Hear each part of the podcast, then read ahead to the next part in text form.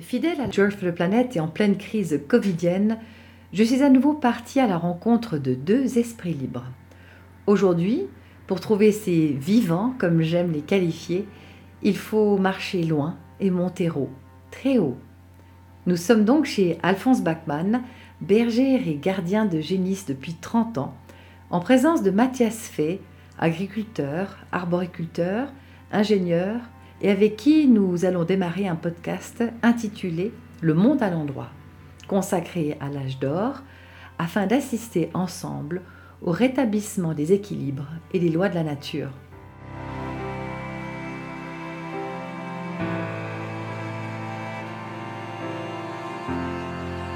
Le monde à l'endroit, c'est une chronique pour rester vivant dans un monde où les valeurs sont inversées, savamment entretenues par un système économique et social avilissant. Mathias Fay et moi-même nous vous emmènerons en conversation dans les espaces où palpite encore le pouls de l'homme en harmonie avec la Terre. À l'occasion de notre premier podcast, nous nous réunissons autour d'une fondue dans la bergerie d'Alphonse, sage, ermite et poète, qui jardine l'humanité comme les cœurs qui viennent le retrouver.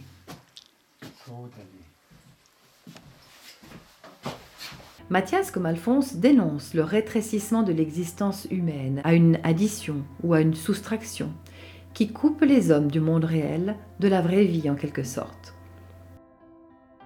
Toute forme d'expression du vivant se trouve réduite à, aux chiffres. On voit d'un côté un, avantage qu'il peut avoir, ça, permet, ça simplifie les, échanges entre êtres humains, mais évidemment le fait est que dès que la moindre création de la vie se retrouve euh, disponible, elle est accaparée par ce système. Et quelque part, on lui reconnaît même plus sa valeur en tant qu'issue du vivant, mais c'est une valeur monétaire au détriment de, la valeur qui a derrière euh, une fleur qui a poussé.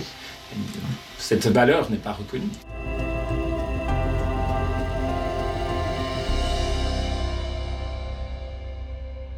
On se nourrit de la fertilité de la vie et qui, ma foi, qui est là, qui est posé, qu'on ne peut pas changer. Moi, je trouve les directeurs, les responsables pour l'agriculture, même les paysans, je trouve, ils confondent la fertilité et produire. Pour avoir la fertilité, il faut du temps. C'est toujours les neuf mois pour les vaches, pour les humains, c'est neuf mois. La fertilité, c'est un, cadeau du ciel et de la terre. Et sans cette fertilité, ma foi, il n'y a rien qui pousse. Maintenant, dans notre euh, système économique, on ne veut pas vraiment avoir des bêtes en santé, on veut avoir des bêtes qui produisent. Alors, comment reprendre pied sur terre et reconquérir sa souveraineté? Première recommandation, c'est euh, regarder autour de vous, regardez partout où il y a de la vie, et intéressez-vous à, cette expression de la vie, euh, participez-y, apprenez à planter, à, reprendre contact, à comprendre les cycles de la vie. Et puis on va reprendre plaisir euh, évidemment à, une alimentation qui n'est pas une alimentation qui a été posée dans un supermarché, dans une barquette en plastique, mais par contre on, va se retrouver à accueillir que ce soit un légume, un fruit, ce qui passe à travers la nature. Donc c'est un cadeau qu'on reçoit et puis évidemment qu'on y a participé et euh, il y a une, euh, une véritable gratitude et une satisfaction qu'on a totalement oubliée. et cette satisfaction-là nous remplit aussi, plutôt que d'être dans la satisfaction de, de la consommation. la consommation, c'est l'exact opposé de ce qu'on vient de décrire, vu que c'est, on n'a aucune relation avec l'objet qu'on va acheter à part le fait que justement on va dépenser nos unités monétaires euh, acquises avec, euh, souvent euh, avec beaucoup de peine. Et on a oublié qu'on ne peut pas bouffer les ronds, voilà, mmh. tout court. Moins on a, plus on a le temps, plus on, peut être aussi disponible pour autrui.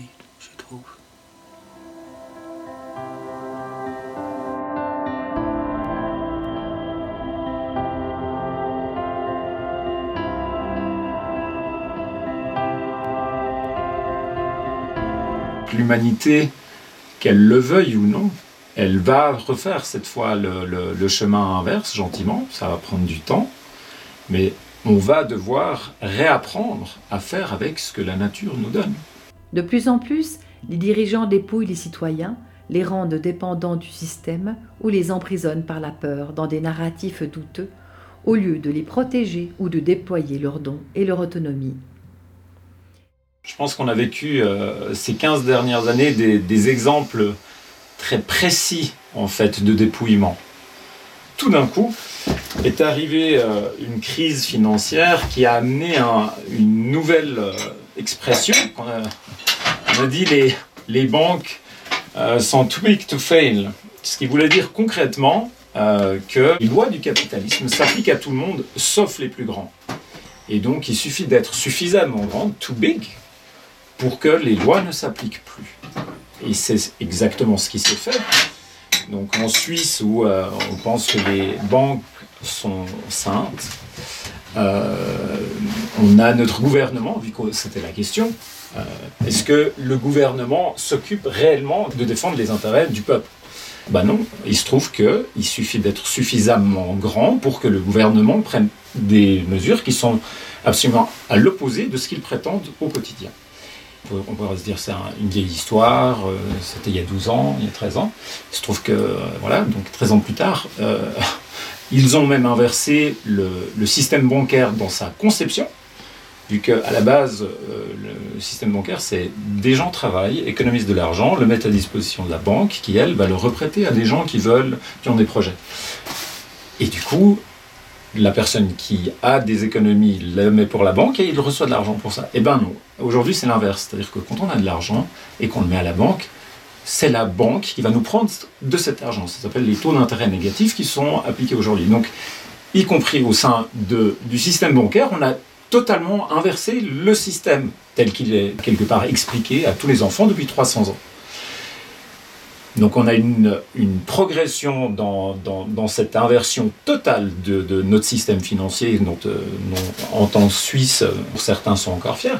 La dernière invention, c'est évidemment de nous supprimer même l'autonomie et la souveraineté qu'on avait au niveau financier, c'est-à-dire que l'abolition du cash, qui est un programme annoncé, pas que par la Suisse, par tous les autres gouvernements aussi, qui va en fin de compte supprimer même la possession euh, des unités monétaires pour évidemment, une fois de plus, euh, on enlève euh, l'autonomie du peuple, qui est un billet qui est dans ma poche, il m'appartient, on ne peut pas me le prendre.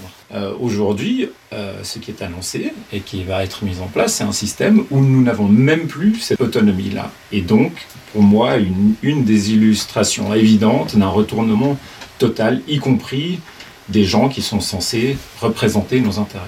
Et dans le cadre de la crise sanitaire actuelle, Comment nous protéger avec les mesures disparates de par le monde qui font qu'on meurt plus des effets collatéraux de la gestion de la crise, du manque d'amour et de contact humain que de la maladie elle-même? Et je connais plusieurs personnes âgées qui ont fait appel au suicide assisté pour se libérer des traitements inhumains qu'on leur imposait dans leur maison de retraite ou dans leur chambre d'hôpital. C'est une tragédie, c'est un drame qui se passe actuellement. Et j'ai beaucoup de peine à, comprendre comment on peut s'imaginer que de telles mesures pourraient nous aider, pourraient nous fortifier, pourraient donner un sens à notre vie. De quoi est-ce que nous avons peur? Alors, Comment traverser cette zone de turbulence le plus sereinement possible? Pour moi, tout ça, c'est une question de confiance, de foi. En qui, en quoi est-ce que tu crois? Est-ce que je crois en des chiffres, en euh, quelque chose d'artificiel? Ou est-ce que j'ai la confiance en la vie? Rudolf Steiner euh, décrivait un affaiblissement, un manque de force au niveau de l'esprit, comme un, manque de vigueur. Et euh, pour moi, l'essence même du manque de vigueur, c'est parce qu'on n'utilise plus notre attention pour réellement euh, se reconnecter et reconnaître l'essence même de ce qu'on est.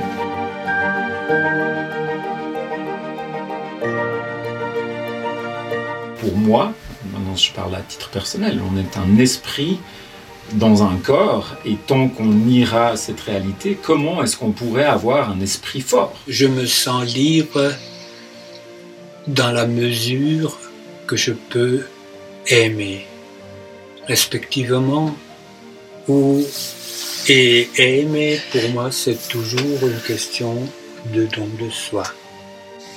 Qu'est-ce que je peux faire pour euh, rendre service à une société, pour que la société ou bien que cette famille puisse vivre en, harmonie, en, beauté, en partant de, de la vie réelle, de la nature, mhm. et pas d'un monde artificiel.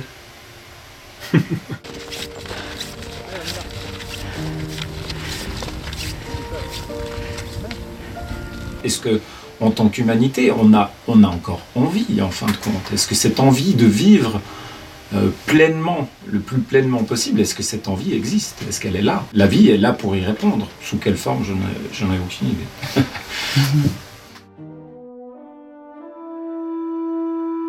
Et peut-être qu'il nous faut être acculés dans les peurs et les restrictions pour redécouvrir la soif de vivre vraiment, de vivre autrement, de manifester notre humanité la plus noble.